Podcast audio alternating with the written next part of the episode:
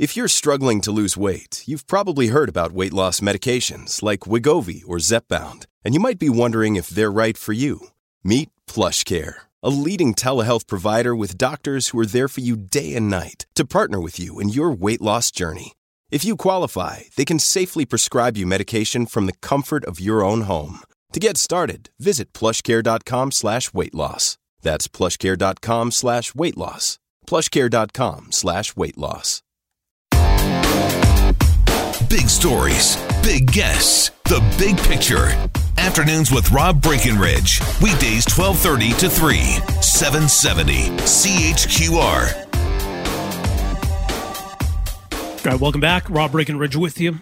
Let's get back to the conversation about the uh, gun legislation tabled by the Liberals today. As I said earlier, look, I, I think a strong case can be made that, you know, while imperfect, Canada's current legislation sufficiently regulates handguns, semi automatic rifles, uh, that there's not necessarily a glaring problem with our status quo. On the other hand, you could make an argument that handguns, semi automatic uh, firearms are too dangerous and should be illegal.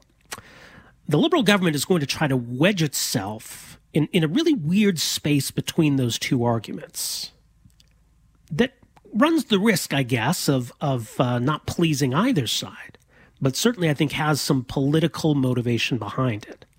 That they're going to ban so called assault style weapons. And much of this was done already uh, through order in council. The legislation today allows for a buyback program. And of course, they're going to allow municipalities, if they wish, to ban handguns. So they're kind of punting that decision, not to the provinces, mind you, but to cities, to municipalities, which could lead to a very strange patchwork of, of gun laws across the country, which has always been federal jurisdiction for the most part. Well, joining us to try to make sense of all of this is uh, someone who follows this debate very closely, Matt Gurney, columnist uh, for the National Post, nationalpost.com. Matt, welcome to the program. Good to be here. I'm glad you didn't set me up for failure because if you had said I would make sense of it, that would have been unfair. I can try to make sense yeah. of it, but a lot of this stuff doesn't actually make sense. No, it's weird because, you know, I, I, get the sense that, look, if we want to look at it through a, a purely cynical political lens, this plays well in in big cities. This plays well where you are in in the uh, Greater Toronto area. This this has political motivations, but and why not just actually do something? Why not ban handguns? Why not ban all semi-automatic weapons? It's it's hard to understand, isn't it? You know what? What this really comes down to, and you'll you'll have to forgive me for being so cynical on a Tuesday afternoon, but I guess there's no better time what you need to understand is that the liberals are going to sell this to the Canadian people as a public safety measure.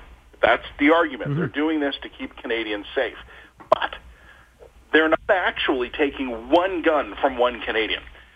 The handgun ban proposal delegates that to the municipalities. The Liberals have said, oh, sure, we'll help enable whatever they want to do. But the Liberals, the ones who actually have the authority, they're not doing anything. The so-called assault rifles, they're also not taking a single one from a single Canadian.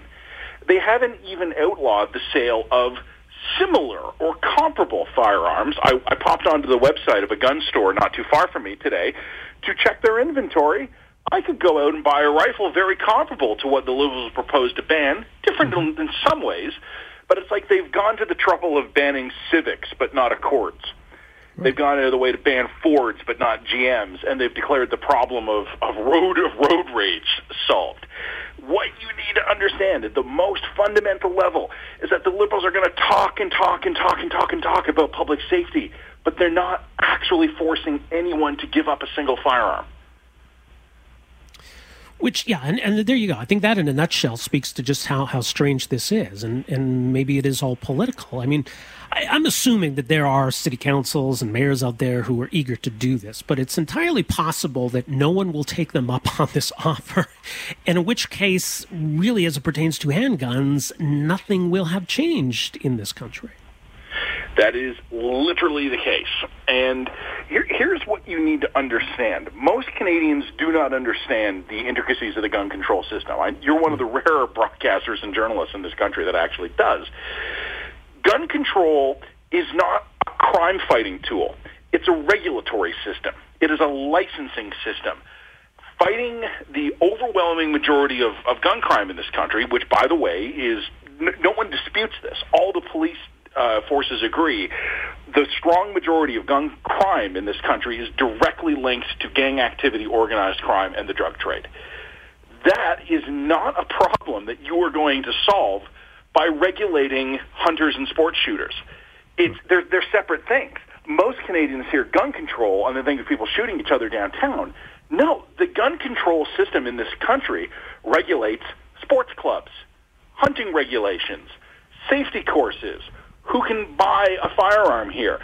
You can tweak, overhaul, re- reimagine, reboot the gun control system in this country until the sun eats the earth. But it's never going to address the actual crime that the liberals say that they are uh, worrying about here. And I, I know that most Canadians don't understand this, but this is the best part. The liberals know you don't. They get to talk and talk and talk about public safety without actually doing anything, and it sounds really impressive until you know what they're actually proposing, and then you realize they're not proposing anything in particular except hassling people who all the available stats, right from StatsCan, have shown definitively licensed gun owners in this country commit crime at a lower rate than the general population. Yeah. You know, the weird thing about it, too, is there's probably a stronger case to be made for banning handguns than there is for banning these so-called assault-style firearms. Uh, gangs do use handguns. Handguns do get smuggled into the country. They, they are responsible for a lot of uh, gun murders in, in urban settings. But you know, these so-called assault-style firearms, they really aren't. You know, I mean, there have been some incidents for sure. Um, you know, most of the uh, the firearms, most, not all, mm-hmm. most of the firearms the Liberals proposed to ban would have been involved in at least one notorious incident in Canada. They were they were politically clever about that. Their optics were smart. Right. But in the big picture sense, we have a very low level of gun crime within the regulated system in this country. Our gun crime in the mo- in the main exist outside of the regulated system. The Toronto Police, I don't know if the Calgary Police uh, do anything like this, but the Toronto Police fairly regularly will release photos of uh, guns or drugs that they've seized. You know, evidence, right? Here's the here's the table, and we've laid out all the guns and uh, and drugs seized in the bust. A lot of the time, these are guns that are not even available for purchase in Canada. Canadian, even licensed law-abiding Canadian gun owners and gun stores in this country can only import certain kinds of firearms. We don't have the whole buffet of options you have in the United States. Many of the guns that are turning up in at least the hands of Toronto gangs are explicitly illegal in this country. You can make a handgun a billion times illegal in Toronto, it's not going to stop the guy who is smuggling it in, and the police know where they're coming from. They know who these individuals are. It's not going to stop the smuggling. There is a cross-border trade for guns and drugs across the U.S.-Canada border. We've made some progress at disrupting it, but here's the thing. If you have a gun that's been smuggled into this country 20 years ago, it still works just fine guns aren't magic. They're mechanical devices. They're not even that complicated. If you know even basic maintenance, you can keep a gun working just fine for 100 years. These are just bits of metal. They're machines. And if you take proper care of them, they're going to last a long time you know, and there's the other side of it, and, and I know you've written a lot about this this particular aspect. That for the most part, the, the gangs that are end, or the guns that are ending up on the streets are, are smuggled into this country. There there are some that are stolen from law-abiding gun owners uh, that do make their way into the black market. But this idea of, of banning guns in Toronto, but not in Brampton. I mean, if you're going to try to make an argument that to some extent legal firearms can end up a part of the problem this patchwork approach really does nothing to address that, does it? No, and I, I think as ever, if you if you want to make the case that there is a um, a particular problem with with the specific issue of guns being purchased by people who do have valid licenses, who then sell them into the black market. And by the way, we know that has happened. That has definitely happened. Mm-hmm. That's not made up. There are ways of addressing that problem. Really easy ways of addressing that problem. For instance, the registry, which still exists for handguns, could easily flag unusual bulk purchases of firearms, or if the same individual is buying a new handgun every three months and that's being registered, there would be easy ways to monitor kind of unusual activity. Like I went to the gas station once and I like paid for my gas and then I realized I wanted to buy a chocolate bar, so I bought a chocolate bar and I tried to use the same debit card and my bank immediately called me because they're like, "Whoa, two transactions from the same machine from the same debit card in 2 minutes?" You don't think if we like the Canadian government can't figure out like a comparable capacity for firearms? What you could also do for those who have fairly large collections of guns already is you could verify either by photo or by an arranged appointment that you still have possession of them. Like there are so many easy ways to address what the liberals claim to be concerned about that is more efficient, less divisive, and frankly, equally effective. But they don't. This is not an issue of policy. This is an issue of politics. And I get it. It's probably good politics for the liberals. But what is interesting is that even, like I said, the liberals are not banning a single gun here. The party of evidence-based policy has looked at this issue from every side. They've spent years mulling it over. And they still have not decided to take the step of actually seizing a single gun. What does that tell you about what they have been forced, however reluctantly, to conclude? With regard to these so-called uh, assault-style weapons, so the, the plan is to to offer a buyback, which you can argue there's some fairness in that um, that will compensate people for, for turning over these these firearms, but people don't have to, right? I mean, I think there's the problem that maybe we don't know how many uh, so-called assault weapons even exist in this country. We don't even have a real definition for what that is, but if somebody owns a Ruger Mini 14, one of these guns with a notorious past, they don't actually have to hand it over, do they? No. No, they don't. And that was buried in the original order in council. Um, and what was weird about today's announcement, sorry, I don't mean to derail this, but what was weird in the announcement is that they didn't even actually announce anything substantive about that. They basically said, stay tuned for more. Mm-hmm. Um, but to the extent they said anything, yeah, they've been very clear. And the prime minister was like, eh, we're going to make it impossible for anyone to use or transport or purchase or sell one of these firearms. Oh, great. So in the name of public safety, you've done everything except make it illegal for a Canadian citizen to own one. So you're like you're making it a hassle for them to ever take it to the gun range. You're making it impossible for them to take it hunting. You're saying you can't take it to the sports uh, shooting tournament but you can keep it in your house. Yeah. And this again is in the name of public safety. All like if you are taking the, the government estimates, they don't know for sure, but they estimate there's somewhere between uh, somewhere around 80,000 AR-15 type rifles in this country. Personally, I think it's a lot more than that. But let's go with their number. Let's say it's 80,000. The government of Canada is saying that there are 80,000 AR-15 rifles in this country that they are letting people keep in their homes. If hmm? this was a public safety issue, why would they do that? A lot of questions. We'll see what uh, what the months bring us in terms of answers here. Matt Muchmore at nationalpost.com. Appreciate it as always. Thanks for joining us here today. Hey, take care, man. You as well. Matt Gurney, uh, columnist uh, for the National Post, as mentioned, nationalpost.com. So, yeah, we don't know what this is actually going to cost. And as Matt said, that's one of the weird things about today's announcement. And there were plenty of weird things about today's announcement. Would we wait all this time to get the details and we didn't actually get any details? How much is this going to cost? How's all this going to work? What are people going to get per firearm? We don't know. And that's the kicker. If you own an AR 15 or a Ruger Mini 14 or one of these you know, firearms that we've deemed to be uh, terrible, go ahead and keep it. There's some money on the table if you want, but otherwise, go ahead and keep it. Then what is the point exactly?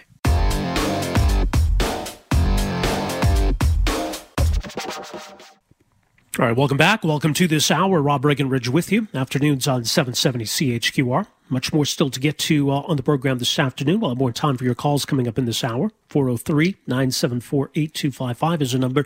I'll let you know as well, coming up at 3.30 this afternoon, we're going to get an update from Alberta's Chief Medical Officer of Health an update on the uh, status of things here in Alberta related to uh, the COVID pandemic. Now, certainly we've seen improvements in Alberta as of late.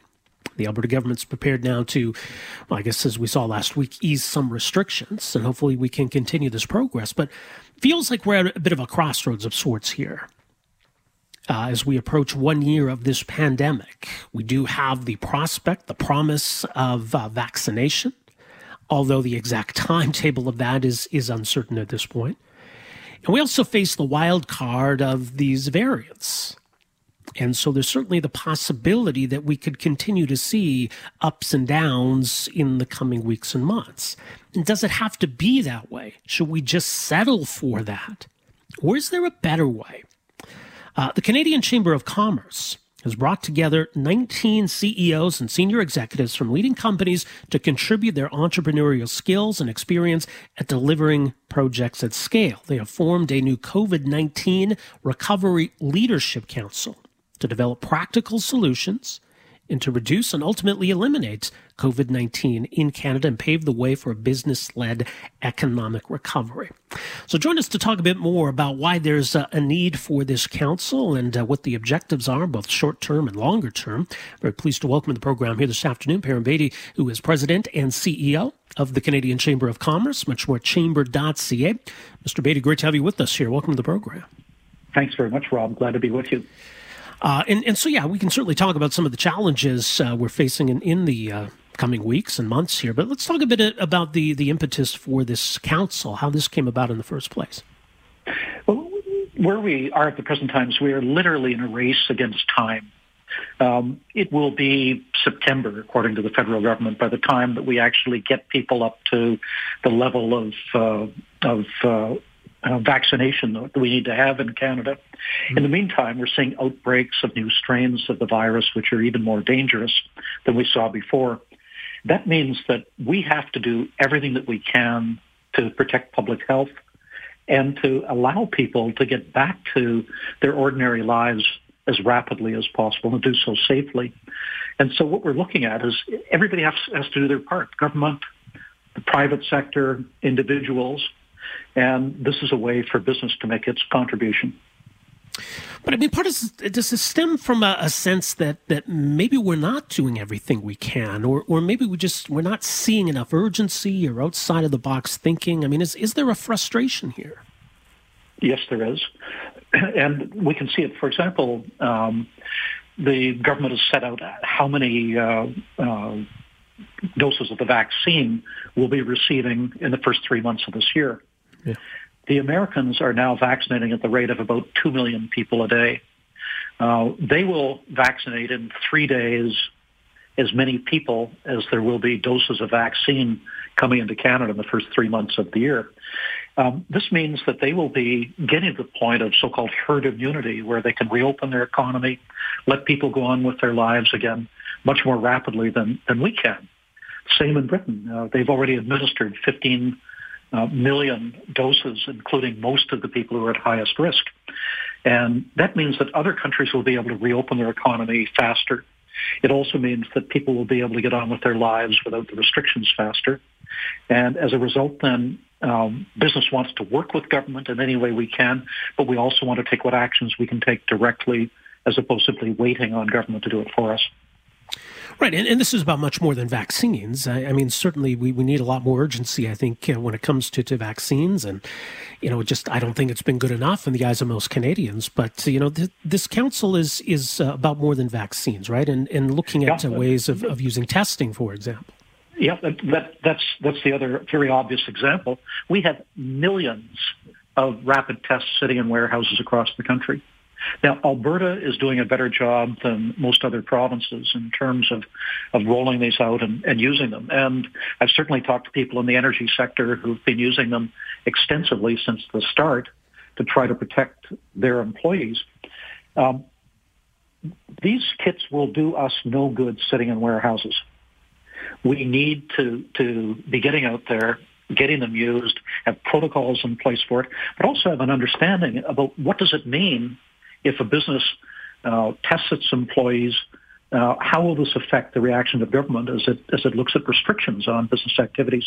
Let me give you an example. Restaurants. across Canada, which have really been on the front lines where whenever there's an uptick in, in cases, uh, you find governments using them almost symbolically, shutting them down and saying, uh, we've got to, we've got to close them down. As a result, we've got thousands of restaurants across the country that are in desperate shape and that may not, may not survive. And with, instead of, you know, if you look at the Super Bowl parties from 10 days ago, instead of having people crowding without masks into somebody's basement, would it not have been better to have had uh, people able to come into a restaurant where there was proper physical distancing, proper PPEs and the like, and uh, where uh, it would be safer conditions. It just just makes sense to do it. Well, if if we can test all of the employees of a restaurant and give the assurance to customers that there's that added level of protection, um, what then is government's response on that? Uh, how do how will they be regulating? And does this make a difference? So we need to work with government, but business is prepared to do its part to to roll out rapid testing, to encourage employees to get vaccinated. In many cases, to help with the vaccination. In some cases, businesses are even uh, willing to open up uh, community clinics to help the general population get vaccinated. Um, pharmacies across Canada are, are interested in the same way as they supply flu shots of they're interested in, in helping out in, providing COVID-19 uh, immunization shots as well. And in the United States today, if you go to Florida, you can walk into the pharmacy at the Winn-Dixie and get your shot. You can't in Canada today. So there's a key role for the private sector to play. Yeah, there really is. And, and as you say, though, I mean, it, it, it has to be at some level in conjunction with government. I, I don't think it's possible to, to really do an end run uh, around public health restrictions. I know that that's not what you're talking about, but you know the idea of being flexible. We got some of these pilot projects underway in Alberta that you alluded to, where we're seeing a testing of employees in, in certain sectors. That we can expand that, but there's got to be a willingness on, on the government side to to allow for that and embrace that, right? Exactly. And, and if we all do our part, what we can do is we can provide better uh, protection for Canadians, and we can let them get their lives back sooner, and we can start to reopen our economy. Which is what this is about, isn't it? I mean, it's it's an alternative to what we've been doing, and that nobody wants to be stuck for the next several months in this, you know, in and out of, of lockdown, this continuous cycle, right? So, where do we begin? What's what's job number one now for this this council? How do we ensure that you know we, we can come up with better approaches? Well, first of all, we've we've reached out to, to governments to say, look, there's a body here with, with expertise and with the capacity to to make things happen who are anxious to, to work with you. And uh, we hope that there will be a positive uh, reception there. But then we'll get on with our work. We'll be looking at what are the things that business can do to assist. Uh, th- that in some cases we don't have to wait on government and that we can move ahead now. How do we develop best practices, for example? And how can bigger companies, which have developed good practices for, uh, for protecting employees, how can they help smaller companies by sharing those best practices with them. That's just one example of what we can do. We'll look forward to seeing and hearing more. Uh, people can read more, as mentioned, chamber.ca. Perrin Beatty, thank you so much for joining us here this afternoon. Appreciate it. My pleasure. All the best. All right, take care. Uh, that is Perrin Beatty, President, CEO of the Canadian Chamber of Commerce, so chamber.ca. Uh, so he'll be one of the uh, special advisors to this committee.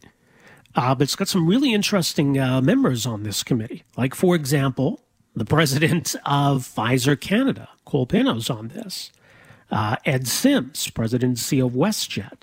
You got Brad Sorenson. We just spoke with Brad just last week, as a matter of fact, CEO of Providence Therapeutics. Uh, you've got Canada Life, BlackBerry, uh, T&T supermarkets, Shoppers Drug Marts, um, you know, so quite a, a, wide range of different companies in, involved here. And, and, you know, they come from different sectors. Some are very relevant, I think, to these questions. Others bring a certain amount of expertise or experience in dealing with uh, COVID 19. So I think the idea of bringing those voices to the table, putting different ideas on the table, embracing the potential finally of, of tools like rapid testing, you know, this is what we're going to have to do.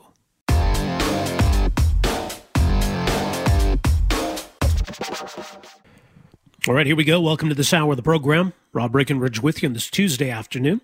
Much more still to come here today. We'll hear from Matt Gurney of the National Post coming up after 2.30. We'll talk about the Liberals' proposed gun buyback and how this is all going to work in practice. Uh, coming up after 3 o'clock, the Macdonald Laurier Institute will talk about this Canada-led initiative uh, to fight arbitrary detention, hostage diplomacy. Now, this doesn't single out China or the two Michaels, but uh, clearly I think that's at the forefront of this. We'll get to that after 3 o'clock. We're going to hear from Dr. Deena Hinshaw coming up at 3.30, so we'll go live to that uh, coming up in about an hour and a half. So, like I say, much more to get to.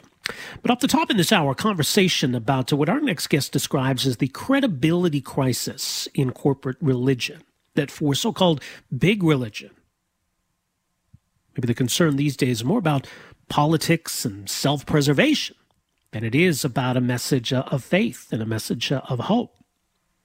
Uh, Reverend Dr. Tim Calloway is pastor at Daybreak Community Church and also uh, author of uh, three books. His latest, God is Loser Friendly Abraham, Isaac, Jacob, and Me. He joins us on the line here this afternoon to talk more about all of this. Uh, Tim, great to have you back with us. You're welcome to the program. Thanks, Rob. Good afternoon and happy Shrove Tuesday.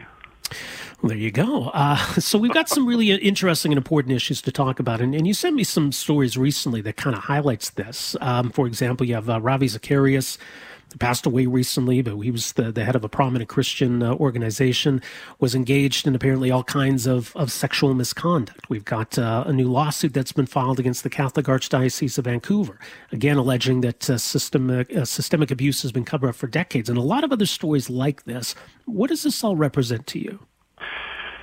Let me just give your readers a little bit of background, Rob. So when I was in seminary in the early 1980s, I'm a dinosaur, I did some research into sexual abuse in religious circles.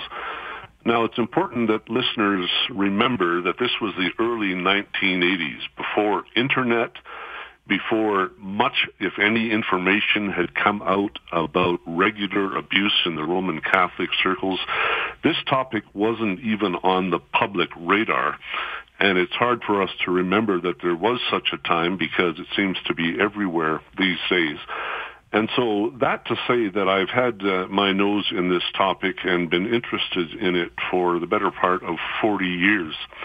I read recently, I think it was just over the weekend, that the Roman Catholic Church has spent 3.6 billion dollars, 3.6 B with a billion dollars in defending lawsuits and uh, legal activity with respect to sexual abuse. That's an awful lot of money, Rob. Yeah. And uh, lest people think that I'm only interested in bashing Catholics, not at all as you mentioned uh, just this past week, the law firm that actually represents Ravi Zacharias International Ministries reported that there is plenty of evidence regarding him being a sexual predator for a long, long time. Rob, every time I turn around, I'm running into this. And with Lent starting tomorrow, I had hoped that maybe the Pope or whoever considers themselves to be the Protestant Pope might issue some kind of a declaration that the church Christians should use Lent 2021 as a season of profound repentance for much of what is going on and for much of what we are known for. Sad to say, I haven't heard of any such declaration. What troubles me as a local pastor is this, that when I meet new people and I tell them that I'm a pastor, I see that look that goes across their face. Very often they raise questions and say to me in so many words, I don't think the church has a lot of credibility in this day and age because of some of the very situations that I've described to you. And that troubles me because there are thousands of committed Christians and committed pastors across this continent who work hard every day to try and bring some credibility to the message we proclaim. And all it takes is for some of these big players who have an international audience a major corporation, a budget of millions of dollars, who surround themselves with family members on their board and friends on their board, and they basically conduct themselves with impunity, thinking that they are answerable to nobody. And I'm saying not so fast, okay? If you're going to come into our communities and ask for our church's cooperation and ask for our people's money, then we're going to call you to account. And it's high time that we endeavor to do that. Now, sad to say, very often when you try to do that, what happens is you get the predictable dismissive letter from the organization, a circling of the wagons. Just go away. That's not good enough, Rob.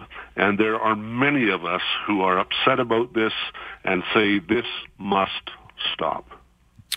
Right, and I would imagine it's it's a dilemma of sorts uh, for for you and others because, as you say, I mean, as as a Christian, as a pastor, you you've got a vested interest in the the perception around the faith, the perception around the religion, um, but ignoring the problem isn't the way to address it at the same time. So, what what kind of a dilemma does it create for for voices within Christianity who are trying to fix this problem and, and not sweep it under the rug?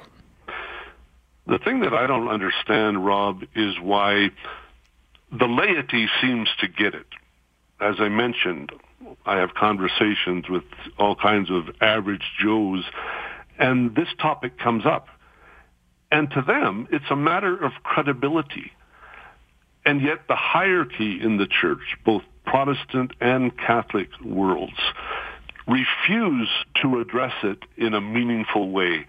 Every now and then there's some window dressing. Every now and then there's some righteous rhetoric, but nothing changes. And you're right. It poses major problems for those of us who are doing our best to bring some credibility to the Christian gospel. You, you, use the term corporate religion or corporate Christianity, and and you know for a lot of these institutions, these these are big businesses. How does money and, and this amount of money how does it how does it twist all of this? How, how does it torque not just this conversation but you know the, the very mission of these institutions? One of the things that jesus said that i think is relevant to this question is you cannot serve god and money you cannot and I've written, I've told classes, I've told audiences. I think we've been trying to prove him wrong ever since. Now, obviously, capital is important. Capital is essential in order to carry out anything in this day and age. But as I indicated earlier, Rob, what we're seeing now is corporate Christianity on a scale that is unbelievable.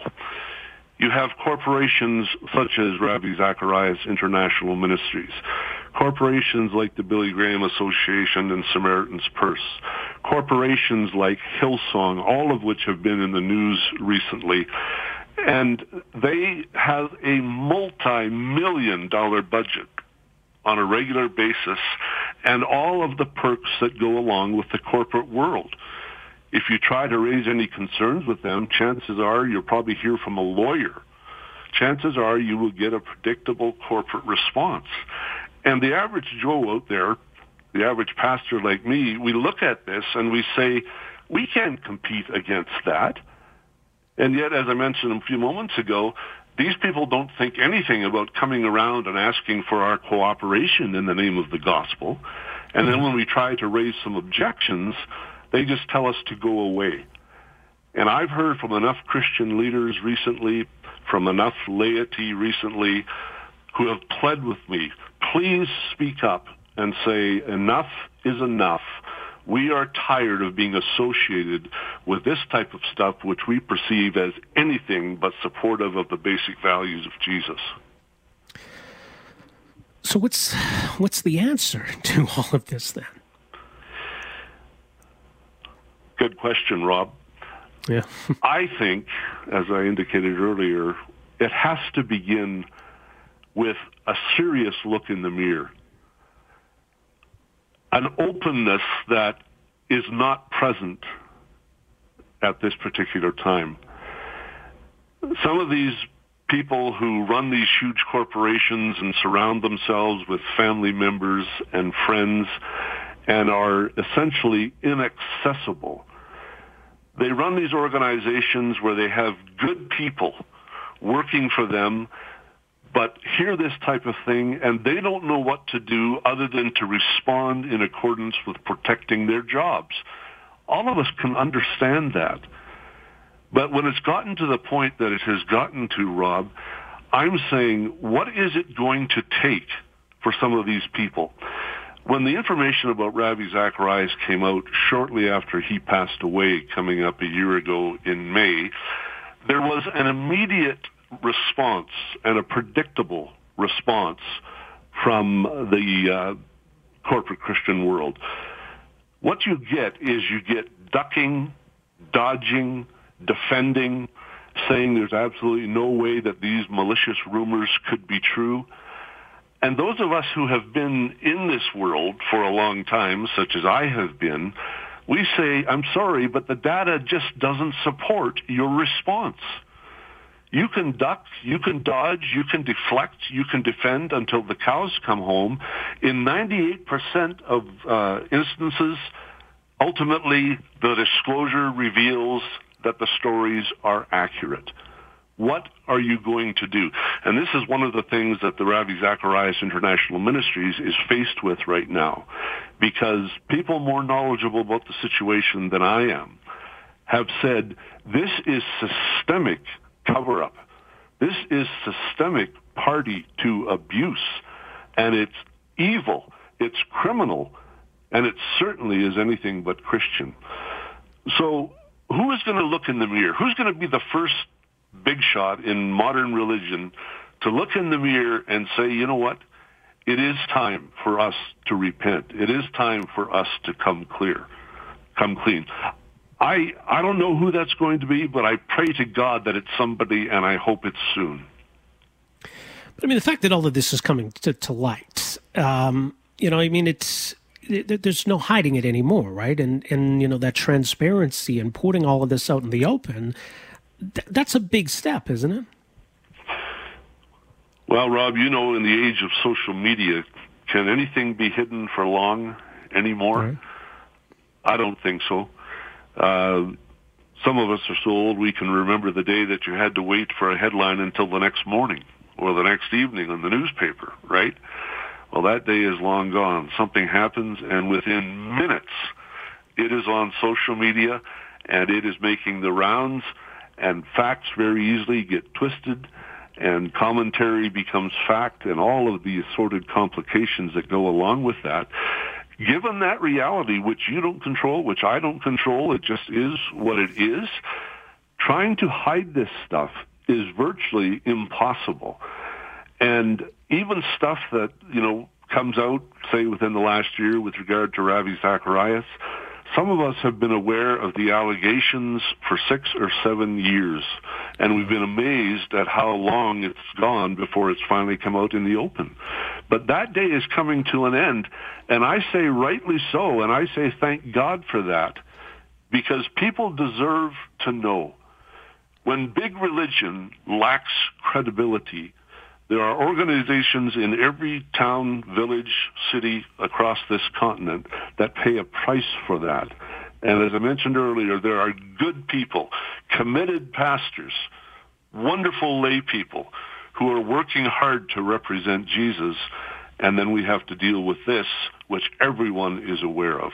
It's just an unbelievable expectation that is getting harder and harder to deal with and the consequences, and, and you alluded to it at the outset, the credibility factor. And there's a lot of factors at play when it comes to declining uh, church attendance or just how people feel about religion in general. But, but this has got to be a big factor, isn't it? You know, one of the and there and there are many things that are just unbelievable about this whole dynamic. But here, here's one that I just I I laugh about, I chuckle about the person who has held Ravi Zacharias when he was still alive and Ravi Zacharias International Ministries feet to the fire is an atheist lawyer in San Francisco. And you know, when he first started making these allegations and accusations several years ago, and he eventually wrote a book, literally wrote the book on this stuff, and he was met with the usual dismissals added to the fact that he's an atheist, and so a lot of people just said, you're a tool of Satan. You're being used by Satan to destroy a good man. Well, here we are, four or five years later, and he's looking pretty good in terms of what he was onto. That's how bizarre it's gotten. I sent a note to him the other day saying, I'm going to nominate you as a defender of the faith. you know, that, that is how absolutely surreal it's become, Rob. You have uh, wise people, intelligent people, like an atheist lawyer saying, can somebody answer these questions? Here's the documentation. Here's the validation. What do you have to say about this? And essentially all he got back was, go away, Satan. And I say, uh-uh. Jesus told his followers that we are to be wise as serpents and harmless as doves. Who's going to step up to the plate and deal openly and honestly with these factual allegations? And so now here we are faced with a situation where chaos is reigning because so many people are saying, I was a big Ravi Zacharias fan. What am I to do with this information? How do I profile that? Now, as you know, Rob, and you mentioned earlier, my latest book, God is loser friendly. I review the first book of the Bible, Genesis, looking at Abraham, Isaac, Jacob, a lot of the well-known characters of that book. And what I find amazing is that this type of stuff, sexual sin among the spiritually elite, has been on the record for a long, long time. So can somebody please explain to me why then Christians' immediate reaction is to deny, doubt, deflect, dodge, I look at the evangelical world, which prides itself on believing that the Bible is the inerrant, infallible Word of God, and I say, why don't you read it more often? This stuff has been around for a long, long time. There's nothing new under the sun when it comes to this. So what's with this doubting it? What's with this accusing people of being Satan in the flesh when they bring out some allegations and say, there's merit to these allegations? Check it hmm. out. Look into it it just it absolutely befuddles me when I hear Christian people immediately coming to the defense when in the Bible which they claim to believe and quote all the time tells them otherwise. I just don't get it. Well, we'll leave it uh, on that note. Uh, I'm sure we'll have uh, more time for this conversation down the road. And uh, in the meantime, Reverend Calloway, I always appreciate it. Thanks for joining us here. Thanks for the opportunity, Rob. Have a good day. All right, you as well. Take care. Uh, Reverend Dr. Tim Calloway, pastor at uh, Daybreak Community Church, uh, author as well, and uh, yeah, some thoughts from him on some of the big challenges uh, facing the faith right now.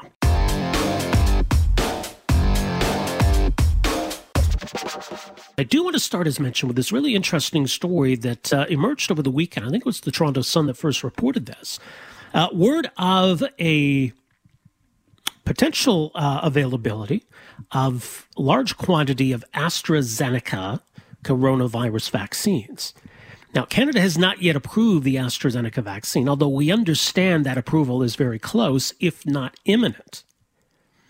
So, in the meantime, as Canada has struggled to acquire sufficient quantities of vaccines, what if we all of a sudden had access to literally millions of them? So, that's where the story gets really interesting. Uh, the CEO of a Calgary based health company, as the Toronto Sun reports, says he has a line through one of his vendors for more than 12 million doses of the AstraZeneca vaccine and has been trying for weeks to get somebody in government to take notice. So join us to talk a bit more about uh, these vaccines, what the reaction has been from, from Ottawa, from the provinces. Very pleased to welcome to the program uh, here this afternoon Mike Kuzmickas, who is CEO of ICOR Blood Services uh, based here in Alberta. Uh, Mike, great to have you with us here this afternoon. Welcome to the program. Hey, thanks for having me on. Okay, so this is really interesting. Tell us a bit more, if you can, the the backstory of, of where these vaccines are and, and how you became aware of their existence. Yeah, so you know, private sector uh, acquisitions of, of vaccines right now aren't aren't a new story. We don't really hear about them in Canada, but you know, globally, private sector acquisitions are are not that uncommon. And so, just by virtue of sort of my chair and what our, our company does, uh, an opportunity landed on my desk about almost going on four weeks now um, for the purchase of of uh, AstraZeneca vaccines that are sitting in cold storage, ready for deployment. Right. So when you when you hear that and you see all the news, you think there, you know, there's no way. There's absolutely right. no way. Uh, but we have spent uh, a fair amount of time with multiple um, different people and parties uh, throughout the country validating it, going through all of the the data room, the due diligence, the you know the backstories, the authentication letters, everything. Uh, and there is there is a zero percent doubt at this point in anyone's mind of the legitimacy of this of this offering. Right, these vaccines are outside of the COVAX program. Uh, they're outside of any uh, quantities that have been promised to to any governments. They are they are a, a private sector, uh, you know, allocation of of vaccines. So we you know we've approached a few provinces um, going back. Some of them have known about this for about three weeks, and some of them are more recently just about a week and a bit. Uh, but we have we have said here this is this is on the table. Uh, you know the, the the price is about twice of what you're going to see on the market uh, right now, which you know it is what it is. The fact that it can be delivered anywhere in the world within seven days of, of proof of payment, you know, in some means justifies that price. Um, you know, take a look at it. Take a look at it. And the response that we got back over and over from from different people and different firms hitting them at different angles, uh, for the most part, was was either complete silence or some sense of, well, we don't believe it's real. And so I understand uh, in this environment certainly the the you know the the feeling that there's no way this is real because as we saw with the mask situation, um, you know the the big I think it was Honeywell right the big mask right. deal that was missed yeah. with Honeywell just got lost in the procurement cycle. I'm sure I'm not the only person or the only company to throw their hand up and say, hey, I've got vaccines to sell you, but when when the same offer is coming at you from multiple different sources over a period of three weeks, um, it probably warrants you taking a look at it and a serious look at it.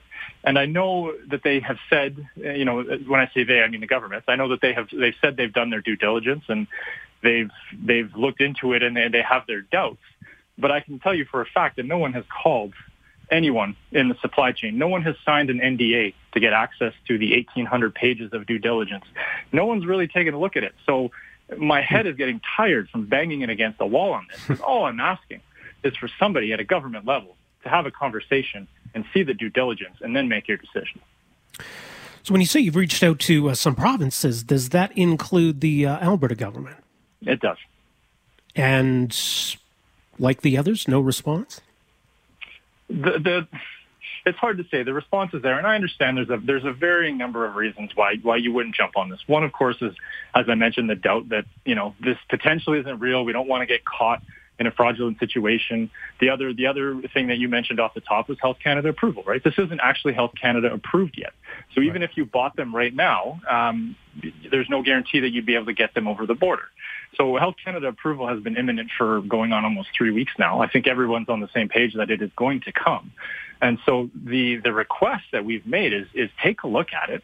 Take a look at it. If you agree with us that it's legitimate, put in your LOI you know, put in your holding deposit, lock up a few million doses, uh, and then when the Health Canada approval comes through, you've got product on a on a flight, and it's here, and you can start getting it into people. Now, is this company looking to to sell all 12 million to, to a single buyer, or, or what kind of flexibility might there be? No, and, and that's where this comes in. So the minimum the minimum order is is 100,000 doses, right?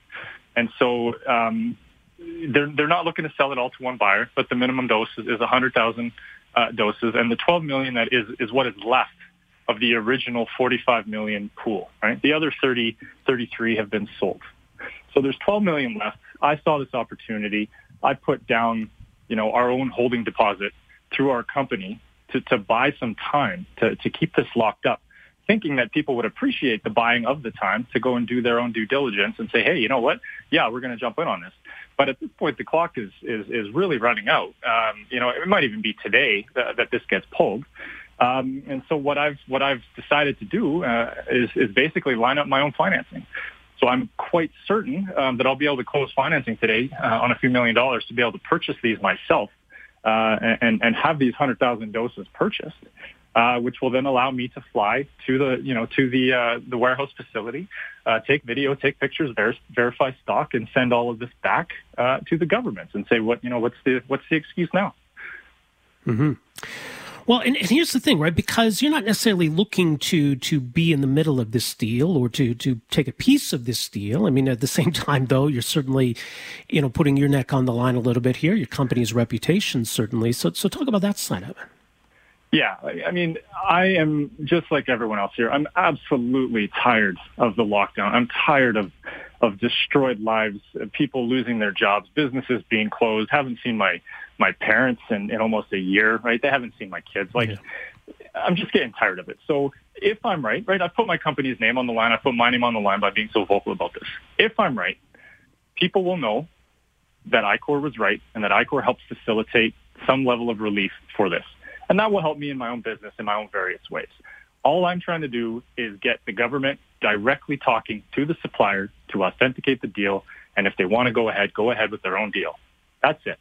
So I, I just, uh, I'm sure you can tell the frustration in my voice. I've been living this up and down for, for three, four weeks. And those, those that are in my network, in my circle that have been working in the trenches with me are, are at wit's end as well. And so I'm hoping out of, out of all of this, my intention with going public on this was just to force a conversation, right? Have somebody pick up the phone, sign an NDA, go through the data room and decide for yourself at that point. But don't tell me that it's not real before you've even given it an actual look. All right. So if if governments miss this opportunity, what's likely to become of all of these vaccines? Well, they'll continue to be sold uh, globally to to mm-hmm. other less skeptical buyers, and then I think the next uh, I think the cavalry for Canada is what September.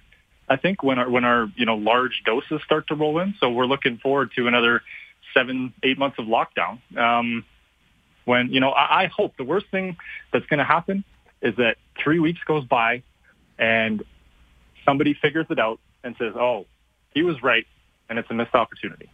That, that's going to be the, the worst possible outcome here. So I'm hoping we can stave that off by trying to get some traction on this in the next 48 hours to, to not lose this opportunity. And if you're able then uh, through your company to acquire some of these vaccines, could you be in a position at some point uh, where where you'd be able to offer these, or other private companies would be able to offer these? As, as far as I understand, the World Health Organization has issued a blanket emergency use authorization for the AstraZeneca vaccine, which means it is available for purchase by a public or private organization in any country around the world, not subject to any local health authority. So with these 100,000 that I purchased, yes, with those, I'd be looking to, to resell those on the private sector or, or roll them into a government deal um, if, if they're going to go ahead with something. Because I don't, you know, what am I going to do with 100,000 doses? Like, right. I'm, I'm, I'm really going about this to prove this out, to prove this out, remove all doubt from everyone's mind, and see where it goes. All right. Well, we'll keep a close eye on this as well. Mike, thanks so much for making some time for us here this afternoon. Really appreciate this. Not a problem at all. All right, there you go. Take care. Uh, Mike Kuzmikas is uh, CEO of ICOR Blood Services, icorblood.ca, based here in Calgary. Um, you know, certainly you may be familiar with, with them in the context of the last year or so, they, they do some, some private antibody and PCR testing, among other things. So through their various health suppliers, now they've got a line on these vaccines.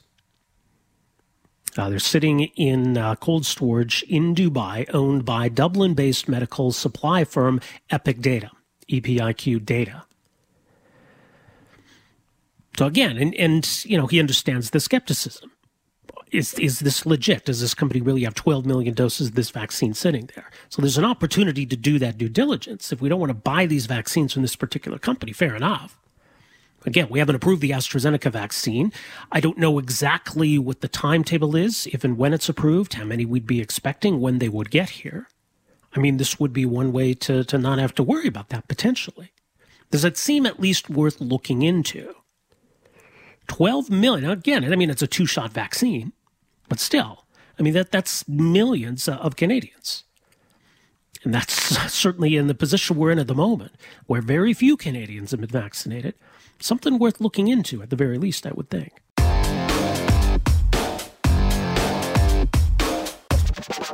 All right, I want to get to this. Um, the question of uh, international arbitrary detention, hostage diplomacy, as we've seen with the two Michaels, it's a problem. Uh, Canada's uh, at the forefront uh, of a, a, new effort, a coalition of 57 other countries uh, offering support for this international declaration, which denounces this whole idea of state sponsored arbitrary detention.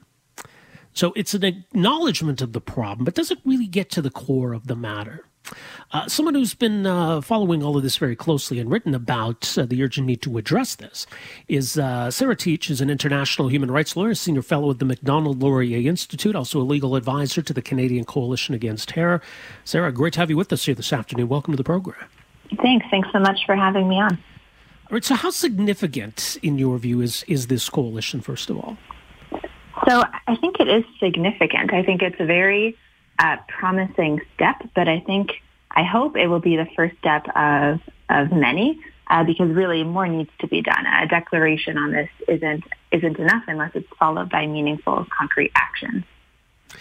You know, and certainly when, when we think of, of this, we, we think of the two Michaels, Michael Kovrig and Michael Spavor, which uh, continue to, you know, languish in, in detention in China, very much arbitrarily detained uh, for political reasons, it would seem. But the problem goes much deeper, doesn't it? So, how, how big a problem is this globally? Uh, so, what we see as hostage diplomacy, as we've been popularly uh, calling it, is really becoming a new normal, especially uh, when we're dealing with authoritarian regimes. So, China and the two Michaels is, you know, a great example of this. But we also see this uh, being used by by Russia, by Turkey, by Iran. This is this is a problem that spans beyond just China and beyond just the two Michaels, although that is, of course, top of mind for many of us here. Well, yeah, and, and for good reason, obviously. But why are we seeing more of it? Is is it because it works, or is it more complex than that? It probably is because it works. That's uh, exactly what I was going to say. I mean, we have uh, we have existing sanctions mechanisms, the Magnitsky Act in particular. But what we've been seeing is Canada and other you know, like-minded, rights-respecting states have been reticent to use those uh, general sanctions regimes in response to cases of arbitrary detention. So, you know, actually just a month ago, uh, the Canadian Coalition Against Terror and the Macdonald Laurier Institute published a paper I wrote on this where we actually proposed novel legislation that contains a specific as opposed to general sanctions regimen. And that's something I, I hope will come out of this coalition is that you know, I really, I hope it becomes a framework for concerted action that includes enforcement mechanisms such as sanctioning those responsible for or complicit in hostage diplomacy. Right, and so that gets back to the point about this this coalition that you know it's it's encouraging that we're calling attention to this, we're speaking out about this, but unless we're prepared to follow through, ultimately it, it could end up being meaningless, couldn't it? Uh, well, I don't know about meaningless. There's value. There's intrinsic value in in saying things, but uh, certainly enforcement will become very important. So yeah, much less meaningful, perhaps, is a better way to put that. yes, exactly. I'm sorry, parsing words the typical lawyer. Well, but it, yeah, it, it, matters. Yeah, absolutely, it does. And and not to take away from this because it, you know, as we alluded to, it's it's a step in the right direction, and, and so it's good to see. So, uh, in, in terms then of of the follow through, um, you know, does does Canada need to lead by example here? Do you feel like we're almost waiting for others to lead by example? Where where do we need to? Where are we likely to see the those meaningful next steps? So I hope we do lead by example. I mean, for one thing, we've you know led this coalition, so that's very positive. And as far as I know, there hasn't been a similar proposal as you know as the one we put out last month for other countries. So you know, we've basically provided an act for this purpose that would give the situation, uh, give the government um, enforcement mechanisms to respond to the situation. So in theory, it would be, you know, quite easy for Ottawa now to delab- deliberate on uh, including a bill like this into Parliament. And hopefully the coalition then becomes a framework to encourage other countries to do the same. So it's interesting. So you've talked about, you know, sort of three main parts of, of an approach on this. So sanctions that you've alluded to, but there's also the, you know, the aspects of support for families, which is important, and multilateral cooperation, which, you know, I think this, this coalition is moving in that direction. So why, why is it important to include all three? All right. So first of all, I'm thrilled you actually read my paper. That's, that's wonderful. Um, you're probably uh, one of maybe five. So uh, yes, there's three parts to the proposed bill. Uh, the first one would be sanctions, and that would be sanctioning foreign nationals as well as foreign states who are responsible for or complicit in hostage taking. And then the second part addresses a really important gap, and that's the families issue. Because what we've seen is that the government of Canada has a really has a really hit or miss record in dealing with the families of hostages that are detained abroad.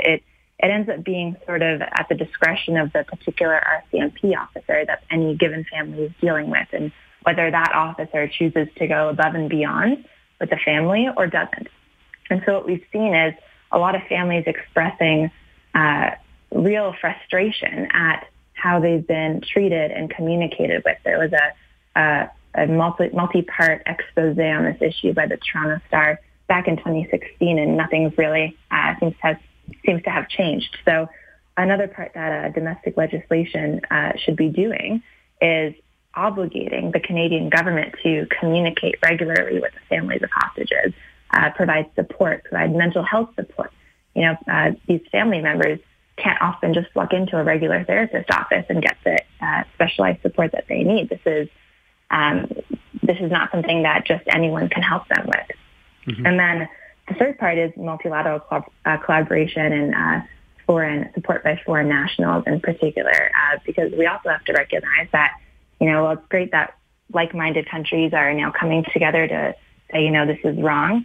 Often, uh, dealing with the release and repatriation of a hostage abroad relies on critical lo- local support as well. You know, getting back to the point you made earlier about you know that this works and that's why it's used, and you know the the situation with the two Michaels is maybe a good example of that because it the, the basic principle here is is straightforward enough, and and we should want to send a message that would discourage this sort of response. But it almost seems then when we're in the throes of the situation, and we've got this instance of two Canadians who, who are detained under these these kinds of this kind of a situation that we seem, you know, we're we're fearful. We're we're almost frozen with inaction because we don't want harm to befall them. So, how do we address that side of it in in having a meaningful response, but that's that fear that we might make their situation worse? Right. Well, I mean, yes, that's a real fear, and I don't see a, a way for that to really be assuaged. You know, this goes back to also the fact that this really is a broader problem, and if we have a clear legislative policy response um, that government officials can follow and then not be frozen in action. It becomes really clear this is what we do uh, when Canadians are, are seized abroad. Then, uh, you know, the point is really deterrence also to, you know, hopefully make it so that in the future Canadians aren't seized and then to, to not be alone, right? Which gets back to the point you made about the multilateral cooperation that um, it's not just Canada speaking out about this, or it's not just the U.S., or it's not just you know Great Britain. That you know that we're speaking as one, and you know you you don't want to be alone in a situation like this. And I, I think it's good to know that Canada's not alone on this, and hopefully we'll make sure that other countries, if they're in a similar position, they're not alone either. Yeah, 100%. This is a global problem and it needs a global solution. We need to collaborate with our allies. All right. Well, some progress uh, in the right direction appears. I will let people know uh, they can read more from you. Your paper, it's up at macdonaldlaurier.ca. Sarah, thank you so much for joining us here today. Appreciate the insight on this. Thanks so much. All right. All the best. Uh, that is Sarah Teich, who's a uh, senior fellow at the Macdonald Laurier Institute, uh, also a legal advisor to the Canadian Coalition uh, Against Terror and uh, an international human rights lawyer herself. So she's written a lot about this issue, been urging this kind of an approach. And so it's good to see this this is starting to come together, and hopefully it, it can crystallize into something even more meaningful. Um, so Canada's involved, that's great. But as she says, we need that follow up too, right? That if we're going to say this, we got to mean this. We've got tools at our disposal that we can use, starting with and especially sanctions. Thanks for downloading and listening to the podcast. Don't forget to subscribe, rate, and review for free at Apple Podcasts, Google Play, or wherever you find your podcast. You can also find me on Twitter at Rob Breckenridge. You can email me, rob at 770chqr.com. Talk to you next time. Afternoons with Rob Breckenridge, starting at 1230 on News Talk 770 Calgary.